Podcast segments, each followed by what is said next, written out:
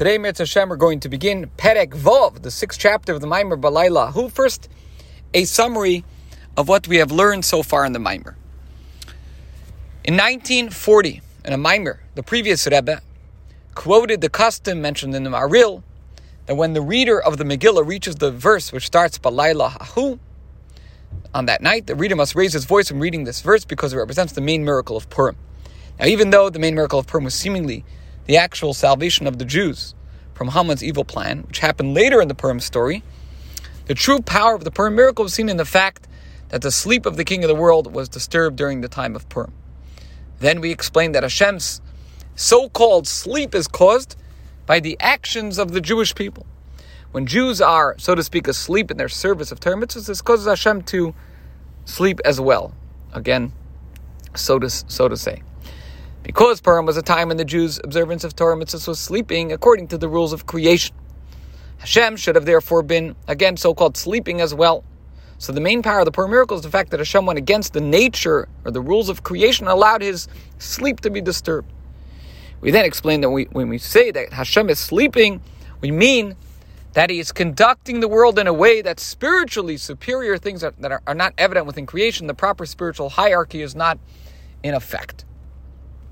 And this results in a state of gullus in the world, as gullus is a situation where the true spiritual superiority of the Jewish people is not expressed within creation. However, we added, there's also a positive aspect to Hashem's so-called sleep. Like when a person sleeps, his uh, abilities are not revealed within the body because his soul ascends to its source. So to godliness is not revealed within the world during gullus because it ascends to its source, where it has even greater intensity. And finally, just like godliness exists in its greatest intensity within its source, so too the spiritual superiority of the Jewish people exists in its greatest intensity with its source.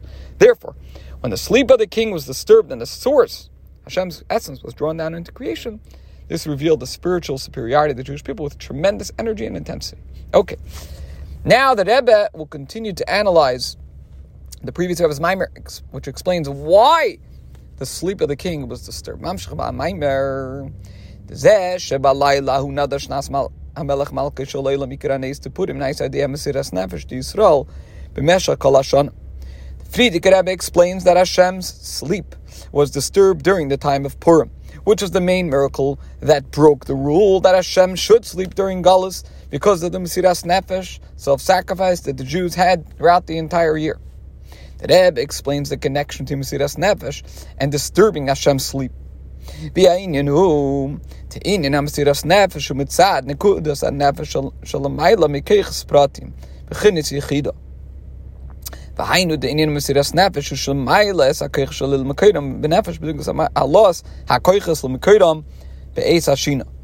A Jew's ability to have Mesiras Nefesh – comes from the level of his soul called the Yechida, the essence of the soul, which is beyond any of the soul's individual abilities. When a Jew has Mesiras Nefesh, he or she makes an absolute commitment to Hashem from the essence of his or her soul, which doesn't not which does not take the calculations of any of the soul's individual abilities, intellect, emotion into account. Just like when a person sleeps, his soul's abilities ascend to their source within the essence of the soul. When a Yid serves Hashem with Mesiras Nefesh, his soul's abilities ascend to their source, the Yechida. However, there is an important difference between so-called sleep and Mesiras Nefesh.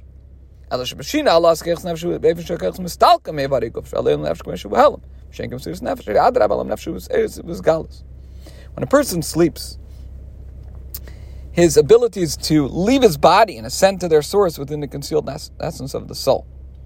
On the other hand, when a Jew serves Hashem with Mesiras Nefesh, the essence of his soul, which is generally concealed, is active and revealed within his body.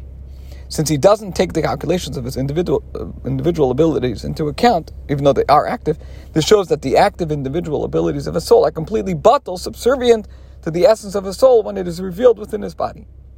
And that is why Mesiras Nefesh was able to disturb the king's sleep when the essence of the godly soul, which is beyond the specific abilities of the soul, is revealed within the Jew, within all levels of the Jew, this causes the essence of godliness, which is beyond the structure of creation, to be revealed within creation. This is a revelation of the source itself, the level to which the soul's abilities are elevated to during sleep, and the level to which godliness is elevated to during galus. we will conclude the shiur here.